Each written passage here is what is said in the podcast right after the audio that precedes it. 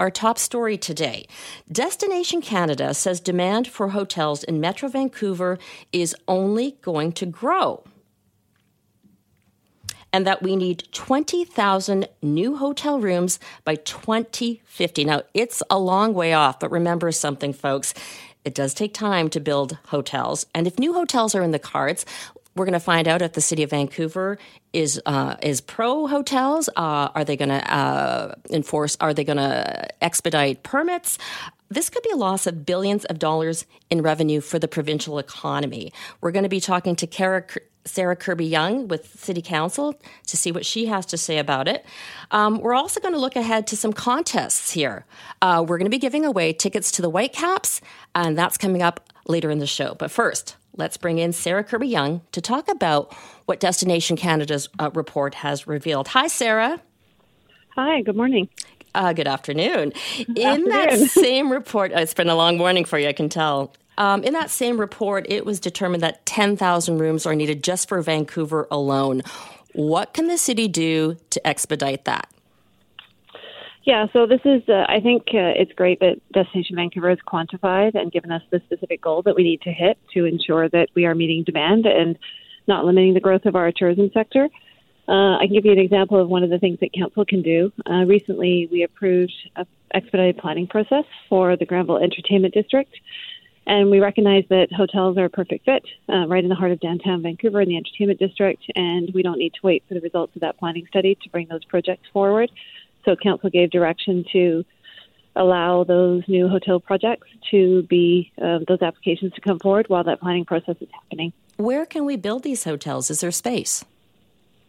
Uh, yeah, absolutely. There's space. It's really a question of ensuring that the zoning allows for those hotels to be built. So the Broadway uh, corridor with the expansion um, of the Broadway line out to Arbutus is a great example uh, where we have another potential to bring in hotels that are well served by rapid transit. Um, and it's really about ensuring that our zoning policies allow for flexible use because it's quite expensive to build new hotels now, just like rental housing. Um, and so it makes a lot of sense to allow mixed use in buildings. So you could have a building that's part office space, for example, and part hotel. What about Nordstrom uh, leaving Vancouver and the loss of the Four Seasons at Pacific Center? Is that a viable spot? Uh, well, that's a perfect uh, location for a hotel if the property owner would like to consider that. We, as you said, we saw the four, four Seasons go out of the heart of downtown, and you know a lot of people like to stay close to the hub where you've got the convention center down there. Um, a lot of the you know the new Vancouver Art Gallery is going to be coming in. Um, lots of the sporting events and things happening downtown. So um, I think that that would be a perfect location for a hotel. Do you know what the situation is like now in getting a room and what it costs? Uh, well, Vancouver has become really expensive. Our what they call ADR or average daily rate um, is now north of four hundred dollars, depending upon the time of year. Our peak season is typically in the summertime. Our busiest months in Vancouver are July and August. Uh, which is typically when you have no rooms available. Um, but you're seeing those high rates prevail throughout the year now, even in what was formerly called the lower season, uh, just because we don't have the inventory. You know, we have some major events coming up the Invictus Games, the Grey Cup. What do you anticipate happening there? Well, I, I think you know what this points out is that now we've got this goal, and if we you know build it, and we're short, for example, 10,000 hotel rooms in the city of Vancouver specifically. Um, I heard recently about a project that wants to come forward with a new hotel downtown on Richard Street at 500 rooms. So uh, we know we need to build about 20 of those um, in order to ensure that we've got enough rooms that people can come and visit us and stay in. Um, but I think it's really exciting. All of the possible events that we can bid on um, and that can come to Vancouver creates great excitement in our city great things to do, but the economic impact is huge uh, because people don't just come and stay in the hotel. They are eating at restaurants and they are shopping in the local retail and they're supporting the arts and culture sector. So I, I think this is a huge economic opportunity. And if we turn it around and say it's not just what we're short, it's about what we actually can gain. There are certainly a lot of spin offs, but affordability is an issue in this city. How do you balance that with the needs of businesses who benefit from tourism? Uh, well, I think uh, with respect to affordability, building new hotel rooms also helps with the housing supply because you see in the market more pressure uh, where people are inclined to try to short term rental out their homes, even though Vancouver has put policies in place that you can only short term rent your primary residence, for example. Um, human nature being what it is, that uh, there's more pressure to try to offer um, and take rooms out of the housing supply for locals when you don't have enough hotel rooms. So I think that from an affordability perspective, that works hand in hand. Okay, Sarah, thanks so much for your time this afternoon. In 2021, when the Taliban took over Afghanistan, it basically set back any form of democracy in that country. It also set back women's rights. Women were shut out of society. They're banned from working. Girls aren't allowed to go to school. But at the University of British Columbia, a new program has provided academic sanctuary for three female judges who arrived here from Afghanistan. And one of those women is Wahida Rahimi. She's with the Allard School of Law at UBC. Wahida, welcome to the Jill Bennett Show. Mm, thank you so much. Wahida, I'm very you... happy to be here. That's terrific. Wahida, can you tell me what this program will involve for you? Um, yeah, so the program uh, actually they have uh, tried to create the program before uh, I was uh, before I came to Canada. So there was a program when they knew about you know what has happening in Afghanistan and with the judges. So uh, there was a kind of uh, very kindness and thoughtfulness of the university that they thought that there might be uh, judges who will be coming to Canada, and uh, I came to Canada. So the program uh, usually uh, involves or kind of help us to uh, create the stories or want to uh, express the situation of women over there and the situation of us through the years of uh, being as a judge or mostly uh, i'm not that much experience of having 20 years of experience but obviously uh, trying to express uh, how it was to be a judge in a country like Afghanistan, what was the good points and what we have learned over there. So mostly, basically, the experience and the situation and what women have done. What expertise do you think you can provide to this program? Um, I do have good intentions toward the program, but uh, as I've said with the program and the university, after my affiliation with the program, that uh, it might take longer, but I'll try my best to try to express uh, the real anecdotal evidence or uh, stories which are completely unheard or just in a part of society where women had no uh, other uh, kind of like they were they weren't aware of their rights or their what they have to do, what they are meant to be treated. Uh, so it's kind of small stories, but I feel they will make a very good impact and uh, usually in this society and uh, try to uh, attract or affect on people to all the international society uh, to uh, focus more uh, on the situation of women and girls right now. When so you were part of the when you were in Afghanistan, you heard cases on violence against women. How will that factor into your research? Uh, actually, I really want to focus uh, on that part of it because that's uh, wh- that's my expertise. I feel like every woman or every woman who worked in Afghanistan or men, they all have a kind of expertise or knowledge, uh, and uh, it's not uh, just what they have read, what they have learned over there, but also what they experience. So, because I have the experience of being in contact, close contact for four years with these women and uh, solving the cases, different cases, and uh, from different uh, perspective and point of view, uh, so it's really uh, unique and very uh, impressive to write it down or to maybe express it as a pre- presentation and to um, kind of. it's not always a kind of uh, showing the world the bad side. No, showing the world the reality or the beauties or maybe some downsides of it. So it's really important to have the first-hand experience and to try to uh, narrate that. I feel that's a very uh, unique uh, idea. This is a passion project for you, though, isn't it?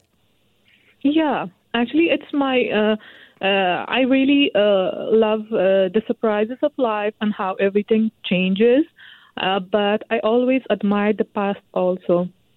So I feel it's kind of, I have named the project kind of turning back to myself and to my journey and to some other judges who might have the same idea, like how we turn to be a judge, how our own life changed after experiencing, after meeting other women from our own community who are not uh, well placed or who doesn't have uh, the ability or the situation that we have. So it's kind of very eye opener, I think, for me and for others. Can you tell me what your experiences experience was like being a judge in Afghanistan? Did you experience threats? Uh, yeah, actually, uh, before I decided to be a judge, it's kind of, uh, I never thought of being a judge when I was at law school, when I first joined law school, because it was very, I never thought I would be able to do that. I was kind of shy person, but uh, it really grew and it really uh, somehow uh, my mindset change my mindset changed through the years and after just uh, two many months when I just started uh, collecting myself somehow and uh, I decided to be a judge but even on that time the process was very hard for me because I knew what I was um, like uh, the way that I was going to be a judge it's full of threats and it was always there for me and I don't remember a day that I forgot about it so it's part of the journey always. Was it easy though? Was it? I mean, it must not have been easy. Uh, I believe life is not easy, and we shouldn't expect it to be easy. I always love uh, the idea of how challenging the life is and how hard it is, and it's meant to be that way. So I admire it. I love it. I think it made me the person I am. So I have no complaints, but it wasn't easy. It was very difficult. What are you hearing about the situation in Afghanistan for women who were in professional roles like you? Most of the, actually, I feel terrible and I feel very sad for even for myself that why I left the country, why we should do this. But I think there was no option left because we have stayed there beyond everything, like even security problems, all these threats we were ignoring them just to be there, just to be someone who can change the country or put a small break on the uh, rebuilding of the country. But when there was no other chance for us, when there was totally everything was just destroyed, so yeah, just like me, many other women, many educated girls had no option to just leave, and those who are still there, they're also trying very hard to somehow leave the country, and it's very like it makes me very sad. But I think uh, there's no option left yet. But we're still trying to like do our best for the country, and somehow maybe one day we'll go back and we'll serve it the way we want it. With respect to this new program at UBC, are you trying to recruit more judges like you? Yeah, uh, I think uh, UBC is trying to maybe some other judges who are interested, they will come to uh, Vancouver. Maybe we just had another judge, and we are in very good contact. I think uh, approximately we have 40 judges in Canada, so we are part of a group and we know what's going on. So it's kind of very mm, good program that we are all connected somehow. Okay, Wahida Rahimi, thank you so much for your time. thank you for having me. Well, psychedelic drugs have been a contentious issue. Now, the Australian government has given the green light to two psychedelics, MDMA, MDMA and psilocybin. Starting July 1st, psychiatrists will be allowed to prescribe MDMA MA for PTSD, a lot of acronyms here, and psilocybin, also known as the main ingredient in magic mushrooms to treat depression. But where are we at here in Canada? Dr. Monique Moeller joins us now. She's with Field Trip Health, it's a psychedelic therapy company. She's also been a physician with the Center for Addiction and Mental Health in Toronto. Monique, thanks for joining us. No problem. Thanks for having me, Robin. What was your reaction to this? Uh, I have to say, you know, I'm maintaining some cautious optimism. You know, I'm um, I'm excited to see that uh, we we have one of our Commonwealth nations moving forward in this direction, but certainly keeping a really close eye on it and have a lot of questions that I'm looking to get answered in the next several months or year as this sort of un, um, unrolls or uh, yeah moves forward. Where are we at with our government when it comes to these psychedelics? That's a great question. So currently, it's kind of uh, province by province decision making. So Alberta in January made an announcement that they would be moving forward um, in uh, creating its own system for psychedelic assisted psychotherapy, where licensed practitioners or approved practitioners would be able to provide these treatments, um, including MDMA and psilocybin. Um, Quebec also has made some moves. So in December, they became the first province to announce that they would provide health coverage for the cost of psilocybin assisted therapy. Um, so we're, we're kind of waiting uh, in Ontario to see whether whether our province will follow suit. I, I do practice in Toronto and Ontario, um, but right now um, it's it seems to be individualistic uh, in terms of the province level, and we're waiting on the federal government to kind of make a move or a decision. And my hope is that with this kind of decision in Australia, that this is going to be the case for us, not too uh, distant future. Let's talk about MDMA first as a drug. Sure. What are the benefits of this? What types of patients can and can't use it? So there have been a number of uh, large um, clinical trials, uh, most recently phase three clinical trials that have been uh, published in our literature, uh, mostly um, supported by the MAPS organization uh, based in the United States, um, to evaluate whether MDMA could be an effective treatment for post-traumatic stress disorder. And it seems by and large that this evidence is kind of like a slam dunk, I would say, um, that, you know, consistently the results show that it is a very effective treatment for PTSD. And this is sort of in light of the fact that we don't really have great treatment options as it is right now for PTSD management or treatment. So this is kind of sh- uh, shining a new light um, or sort of hope uh, in in treating this um, traditionally very difficult um, mental illness. So I, I'm excited about that. I think it's really promising. Um, the drug itself is an amphetamine based stimulant. It sounds a little bit scary, but what it does is it creates a, a beautiful sort of sense of safety for clients or patients that take it, and they're able to essentially explore and unpack and reprocess traumatic um, images or memories that may have happened to them.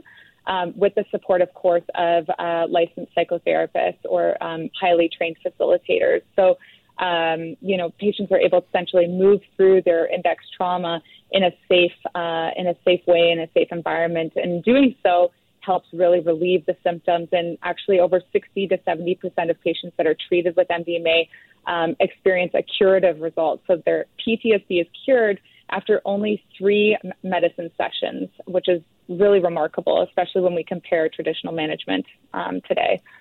And when it comes to psilocybin, does it work in the mm-hmm. same way?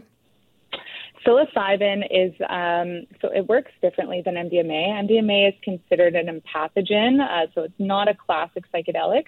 Psilocybin is a classic psychedelic. It works on serotonin. Um, and psilocybin has predominantly been studied for treatment refractory depression. So it's a different cohort of patients, also seeing incredibly promising results. We've also been studying um, psilocybin to treat multiple other uh, mental health conditions such as OCD, alcohol use disorder, nicotine use disorder. Um, the list goes on and on. And uh, I think, you know, our colleagues in the field are getting really excited about the results we're seeing. And so we're hoping that this is going to broaden um, in terms of uh, the indications that we can use psilocybin for. I know here in Vancouver there are so many magic mushroom shops. I mean, mm-hmm. we called it a shroom boom at one point. Yeah. And the police don't really monitor it much like they turned a blind eye to illegal cannabis shops, but then cannabis mm-hmm. became legal. Is it just a matter of time that mushrooms will become legal? My my instinct and my gut is telling me to say yes to you. I mean, of course we don't have a crystal ball, but I my hope is that that's the way things are going um, you know, I think that you know the train has kind of already left the station in a lot of ways. You're you're alluding to this. That, you know, we can already find mushrooms in these brick and mortar shops. You know, Toronto has the same thing, and certainly the underground market we know is booming. And I think it's really prudent now that the federal government steps up and makes these treatments available so that patients can have access to specialized and highly supportive care instead of experimenting and self medicating on their own or with underground facilitators who may not have adequate training to guide them. So, this is really the move I'm hoping that we're going to be able to take soon. But why is there opposition to it? It's a good question. I think that there's a lot of apprehensiveness uh, because of what happened in the 60s and 70s. You know, a lot of stigma has been placed on psychedelics um, due to, you know, what I like to call propaganda at the time, not necessarily evidence based or science based, um, but certainly there was a lot of fear instilled in the general public, government officials, and what have you. And so I think that people are just treading very carefully and lightly because of that. That's the Timothy Leary era, right? I remember the psychedelic is. era. Um, I yes. do know that uh, there was actually research being conducted in Weyburn, Saskatchewan, of all places. And I actually mm-hmm. lived in mm-hmm. Saskatchewan when the hospital that was looking into this was shut down. Um, yes. What happened there? Um, well, I think this was largely contingent on the political movements that were happening at the time in the United States. And again, this is kind of alluding to this idea of, um, you know, the propaganda. I know a lot of incredible research and science was being done um, at the time in Saskatchewan, in particular. Humphrey Osmond and uh, Abram Hoffer were the uh, the two clinicians that were spearheading that, um, and they were getting incredible results. You know, like over 60% of patients treated with a single dose of LSD were completely abstinent from alcohol after an entire year after their treatment, which is phenomenal if you consider that the response rates for traditional um, uh, alcohol addiction therapies now. Um, but I do think that it was largely politically based, and uh, unfortunately, a lot of research, pro- probably all research, was halted, and, and some of it was pushed underground, but predominantly it was just halted uh, in its entirety. So that's that's essentially what happened. But the research that's happening right now, there is oversight. There certainly is. Yeah, you know, Health Canada did um, actually grant a uh, big proposal to um, a clinical investigator at the Center for Addiction and Mental Health for uh, evaluating um, some of the components of uh, magic mushrooms to treat uh, to treat depression. So that's really exciting. I think that was one of the first big research grants that were um, that were approved by Health Canada, and I think that's uh, very telling of the direction in which we're going to be able to go in this country. It's only a matter of time that more research dollars are going to be uh, allocated toward this field, and I think it's about time because I, I really do believe that these medicines are game changers in mental health care.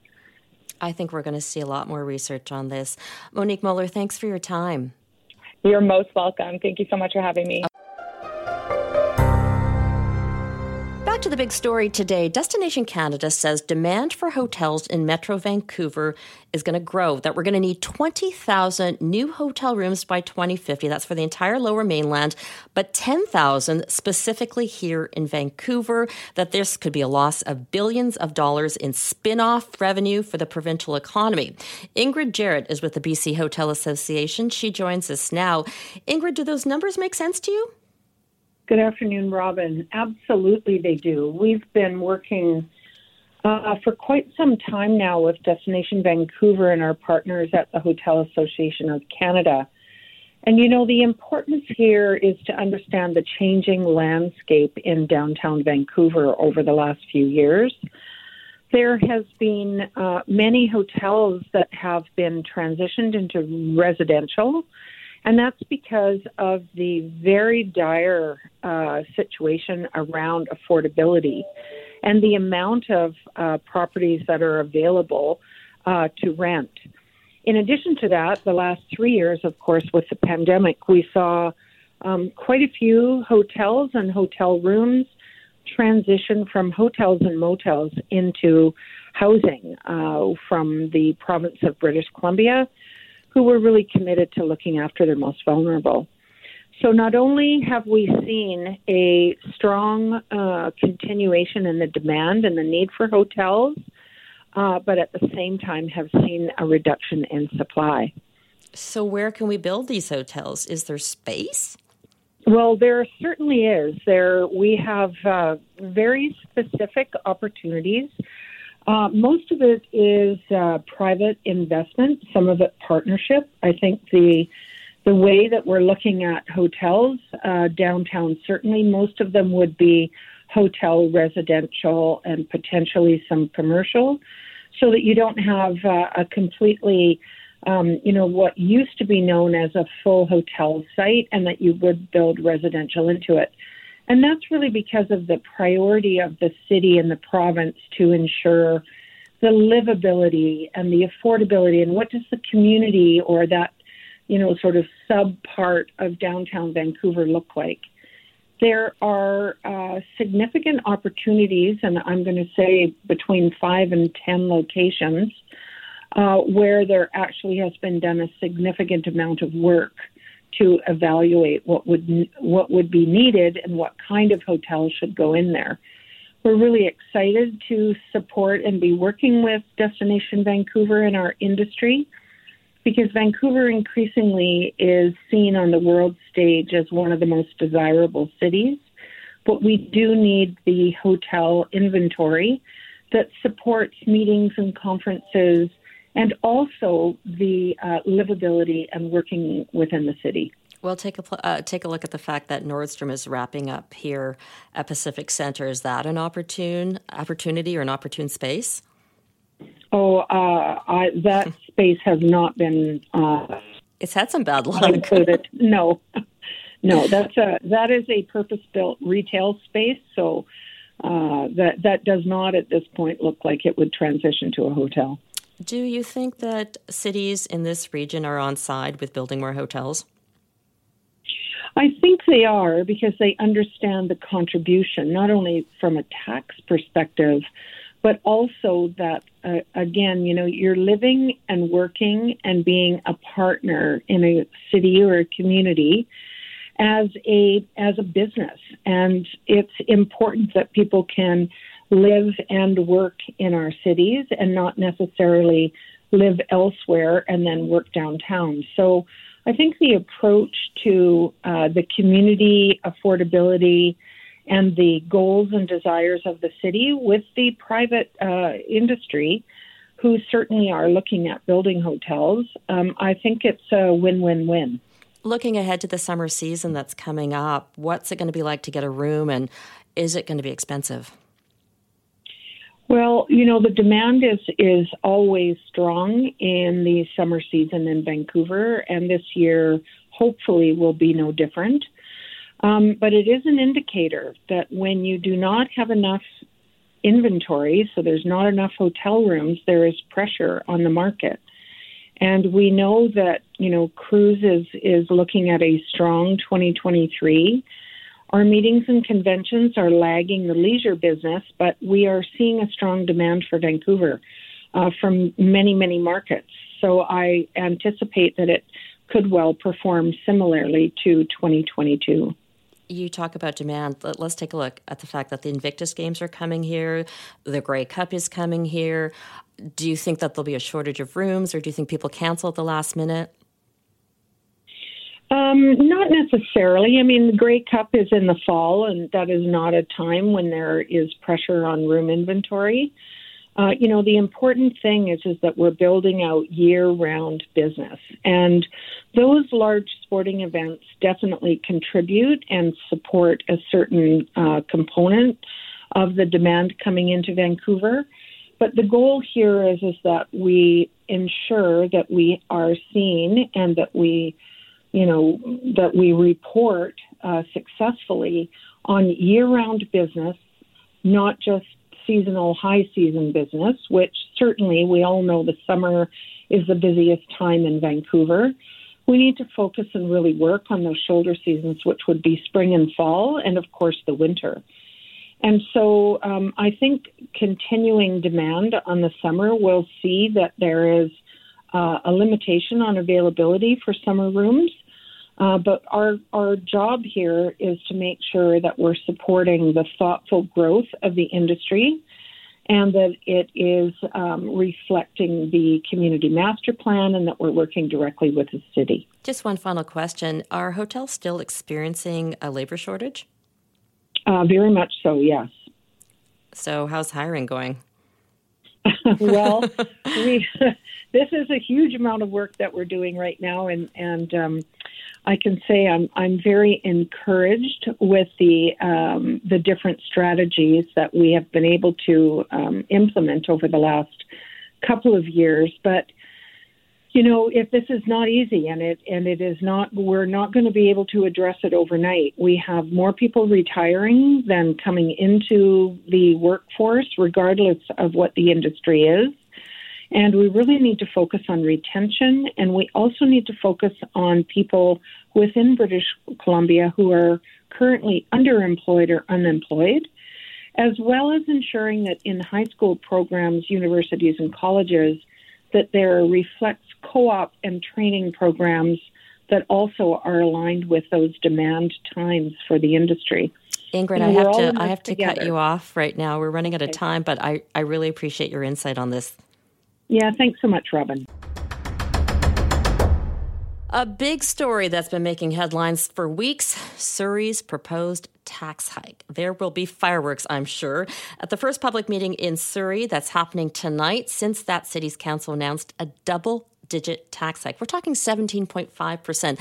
I have been a city hall reporter in my in my previous lifetime. I've never seen a double digit hike like this. And we're going to talk to a very outspoken city councilor in Surrey, Linda Annis. Hi Linda, thanks for joining us. My pleasure. Well, let me ask you this. I'm going to cut to the chase. How ticked off are people?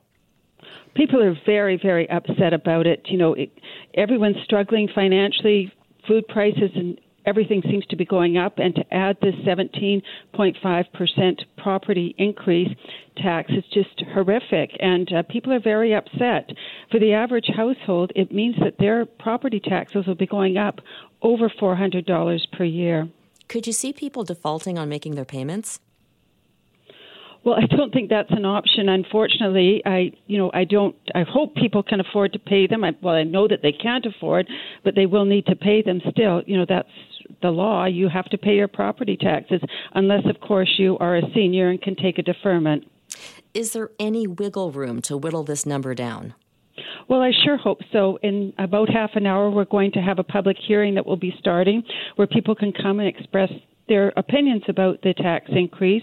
And after that, uh, uh, as councillors and the mayor, we will vote on um, the increases, and hopefully we'll be able to find some middle ground somewhere uh, to make it a little bit more appealing to the residents.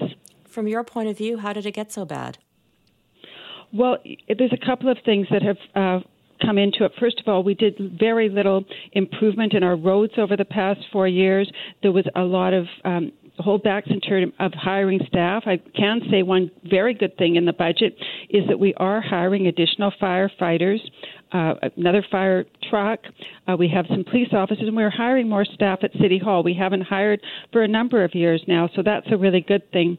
The big um, elephant in the room, if you will, is the um, uh, transition back to the RCMP and the $89 million severance package that would have to be paid to the Surrey Police Service officers if uh, Mr. Farnworth, or Minister Farnworth, I should say, uh, approves the uh, transition back to the RCMP. You're calling for an audit, though.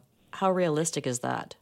Well, I think we should have done that right from the get go. This is taxpayers' money. It's not our money as city councilors, and we need to be accountable. We're not seeing the set of numbers from, you know, the Surrey Police Service, from the RCMP, from the city. We all need to be working with the same set of numbers and doing it in an open and transparent way. And I do believe, you know, because it is such a controversial subject and something that is certainly the largest decision that I will make as a councillor. I think we need to be open and transparent and ensure that our residents know what the true costs are. What do you think of that severance package, though, for the Surrey Police Service? Well, I don't understand it to be honest with you because I, you know, I believe it's based on 50% of the members uh, transitioning over to um, the RCMP, but I don't know how we know that number. It could be more, it could be significantly less. To me, uh, with an item that's that large, you know, we need to do a little bit more um, homework on it. You talked about Mike Farnworth having to take on the responsibility of determining whether the RCMP returns or the police service remains. Was it fair to punt it to the province? Well, the province ultimately is responsible for policing in, in British Columbia, and what happens in Surrey affects all of the province. Uh, you know, we there are a shortage of police officers throughout uh, British Columbia right now, and Minister Farnworth is charged to make sure that public safety in Surrey and throughout British Columbia isn't put in any jeopardy as a result of a decision that we would make here in Surrey. But Linda, don't you think Surrey City Council should be making this decision? No, I don't. I, I do believe that uh, Minister Farnworth needs to step in because what we do here affects other membering jurisdictions, Vancouver, uh, even as far as Prince George or, or and beyond, and we don't have control over what happens up there. So he needs to look at it as the head of policing services. Ultimately, all of policing in Surrey falls to the responsibility of Minister Farnworth, so he needs to make sure that things are done in a coordinated approach. What side do you think he's going to land on? Any predictions? I have no predictions. Uh, you know, I it only Minister Farnworth knows, and I'm not sure that he does at this point. He's still gathering information and trying to uh, make sure that he can make the best decision possible for the British Columbians and for the residents of Surrey. Your mayor, though, she ran on a campaign to return to the RCMP. Was that a good strategy? Was that a good platform idea? Well, I quite frankly think we should have uh, had a referendum for our residents in Surrey. It's been very divisive right since 2018 when uh, the former mayor was hired, and I think, or elected, I should say, uh, and I think it's been so divisive. What we really needed to do was put the f- actual facts on the table and let the residents who are going to be paying the bill ultimately decide which way we should go. What kind of legal ramifications could come out of this? I'm not a lawyer, so I really couldn't answer that. I know that Brenda Locke was on CKNW a few weeks ago, and she talked about potential lawsuits. I mean, can you afford that as a city council trying to like boost taxes by 17.5%? Well, I think whatever Minister Farnworth decides, we need to get on with it and get moving in that direction. This has been an issue that's been all consuming for the residents of Surrey and for City Council for that matter. Once the minister has made that decision, we need to get on with it and get back to business and start building the great city that we have here in Surrey. Tonight's public meeting, do you think fireworks are going to be imploding? Well, I think people are going to be very passionate. Now, I might just uh, say one thing that the public hearing is from 2 to 4 o'clock today. It may go longer depending on the number of speakers, but tonight there's not the opportunity for people to speak on it. It's actually happening in the afternoon. Okay, Linda Annis, thank you so much for your time. My pleasure. Well, here's another use for artificial intelligence detecting potholes. The city of, Vancouver, of Victoria, that is, has launched an AI app to try it out. So, how's it going? Well, let's find out. Philip Bellefontaine is the Director of Engineering with the City of Victoria, and he joins us now. Hey, Phil. Hello there, Robin. How did this come on your radar?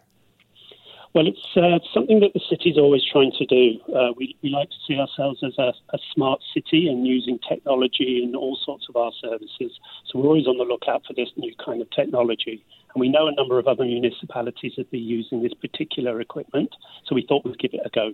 How does it work? It's uh, it's really really straightforward. It's a uh, a small handheld uh, sized device that we can install within the cab of one of our trucks, and as that truck drives around the city, it scans the road ahead of it, looking at number of potholes, the size of potholes, and so on. And then it turns that into really, really valuable data for us back at the office to then map out where these potholes are and then allow us to plan in a very systematic way uh, where we go and fill them. How much time on the roads are these engineers or road supervisors driving around with this app? Well, this is one of the great advantages of it. It's not something that we have to do specially. Um, we're actually uh, contemplating attaching them to our uh, refuse vehicles, which are out and about anyway. So we can double up the, the use of those vehicles, which are collecting uh, residential waste and at the same time collecting this valuable data. And it's a lot, lot more efficient than the old way of doing things, where uh, our crews would, would be going out in a vehicle looking for potholes. So it's efficient, it's systematic, and it's good value for money. How does it compare with having to investigate when residents tell you about it or complain about it? That's probably the worst way we can we can look at this this issue. Um, we do value that input from residents, and we'll continue to seek that information. But that comes sporadically. It's not systematic. It's based on people, you know, wanting to, if you like, get on the phone and get in touch with us, uh, and it doesn't give us the full story. So this this equipment allows us to look across the whole city and properly uh, prioritize and again systematically go and look at where the issues are and deal with them. How many potholes have you discovered with this? Well, last year the city filled about two and a half thousand potholes, and that was in 2022. And it's not cheap. We spend about $800,000 a year maintaining our roads. Uh, we're waiting for the results on um, what uh, this data, this uh, equipment is giving us. But we are already seeing fewer people phoning in because we are proactively going out and filling these holes. Uh, the other thing I'd like to say is I'd rather have no potholes at all in Victoria, and that's why we're also uh, spending more budget on repaving of roads, and we're also seeing the benefits of that with fewer calls for for people phoning up looking, um, asking for us to fill potholes. Oh, I have no doubt that many drivers agree with you that they don't want to see potholes. Okay, so once you detect a deficiency or a pothole, how quickly can you act on fixing it? Well, that's the something we need to do, and that's where this tool is really, really helpful because it helps us prioritise. Because not all potholes are the same. For example, if we have a particular issue where the pothole is deep and large and is, has a safety concern, we can be out there within a few hours. Whereas another location where we may have had something that's um, starting to form, that gives that, us that little bit more time to plan and ideally then look at a number of locations at the same time so that we're not dispatching crews randomly to different parts of the city so that when they are dispatched, they can hit a number of sites at the same time. So it's really, really good to help us prioritize for safety uh, reasons too. How much does this? How much is this program costing the city? Well, this is one of the great things about it. It's uh, it's very um, uh, affordable. So uh, the pilot, uh, which is running for six months, is uh, costing the city about five thousand dollars. That's a lot of money to you know a typical household. But when we're talking about spending close to nine million dollars a year uh, on paving of our roads, you can see that if we invest that money well uh, and really identify lots of, of these issues, it's really good value for money. This is a six month pilot project. Any thought to extending it? Yes, it's looking like we, we are really pleased with it. Um, it's a very valuable tool in our toolbox, and um, uh, we are likely to be continuing to use it moving forward. Uh, but we'll have those discussions with the vendor coming up in the next month or two. You know, the big debate with artificial intelligence is are you replacing humans? No, we're not. Um, this is all about uh, we, we need humans to do this work for us because what this does, it gives us data, but you still need that human to go away and look at it and prioritize and make those judgment calls about where we send crews and where we spend the dollars. So, absolutely not. You talked about other municipalities using this app. Uh, what are the results have been? What have what are the results? Uh, has there been success, or has have there been issues? Um, I'm not aware of any uh, direct data on, on uh, what other municipalities have seen. I think within BC, we're one of the sort of early adapters. I think there's maybe uh, two or three others. I think we're the first, certainly on Vancouver Island. Uh, so, I, unfortunately, I don't have that sort of information to hand. Well, I think this is such an interesting idea. I have to I have to say I didn't even think about artificial intelligence involving bottles. Right now I'm thinking about artificial intelligence replacing me. no, and, and eight, eight, months ago I didn't know um, it, it, was something that we could use, so that's why we're really excited to be trying it out. And uh, yes, it's our crews are finding it really valuable to help them do their jobs better. Beyond the uh, Department of Engineering, is this something that could be applied to other city services or other uh, other uh, departments?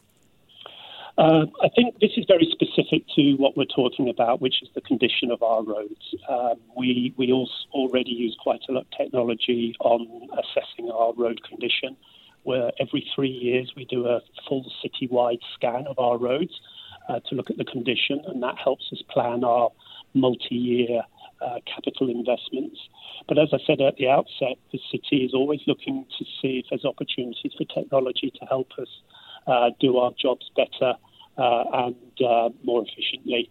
But yeah, this is very much specific to this tool. But I'm sure there are other other applications um, for artificial intelligence as we move forward, and we'll always be keeping an eye out for those. All right, Philip Bellefontaine, Director of Engineering with the City of Victoria. Thanks for your time. My pleasure. We're going to talk about more and more British Columbians experiencing food insecurity because of these high food prices. But there is an app, and it's called FoodLink, and it's meant to help. We have Elzbieta Sobova from the United Way to talk about this. Hi, Elzbieta. Hi, good afternoon. Thanks for coming on. How does it work, by the way? Yeah, it's a really innovative app. Um, it's basically a solution to address the need for reliable access to nourishing commu- uh, food in communities. So, our community organizations, our partners communities can go on this app and submit all of their food needs that they're seeing in their programs. So, imagine meal programs and hamper programs now um, these these organizations have a way to submit a shopping list. Basically, they they submit what they need, and suppliers can then address those needs directly in those communities. So, does it work with food banks? So food banks are a really good partner. They're obviously a really good supplier, but we see that the need in our communities is much larger than what one organization can address um, so well. So we are working with them very closely, but we also work with many other partners, our retailers, small food producers, farmers in little communities, even in rural, remote areas of BC. What about major grocery stores? Are they on board? Absolutely. They're obviously a big partner, especially in the urban centers. Um, we are piloting in Surrey and Upper Fraser Valley, and we know that these partners need to come on board as well. And they've been very responsive to understand that we have this issue in our communities and, and we need to all work together. Where is the greatest need in the province? That's a great question. We actually see the need all across BC, um, but some of the communities in more rural, remote areas, as well as Indigenous communities, are experiencing food security in the numbers around 30 to 40 percent, which means 30 to 40 percent of people are sometimes struggling to put food on the table, and that's a very large number. What about providing needs for our multicultural communities? Is there is there uh, an agency that's helping with that? There's many agencies that do help with that. And actually, um, one of the great things about FoodLink is that it actually will consider um, those organizations and communities and even small groups um, that traditionally might not be able to, to access some of the support and would prioritize their needs um, to really reach the support they need as well.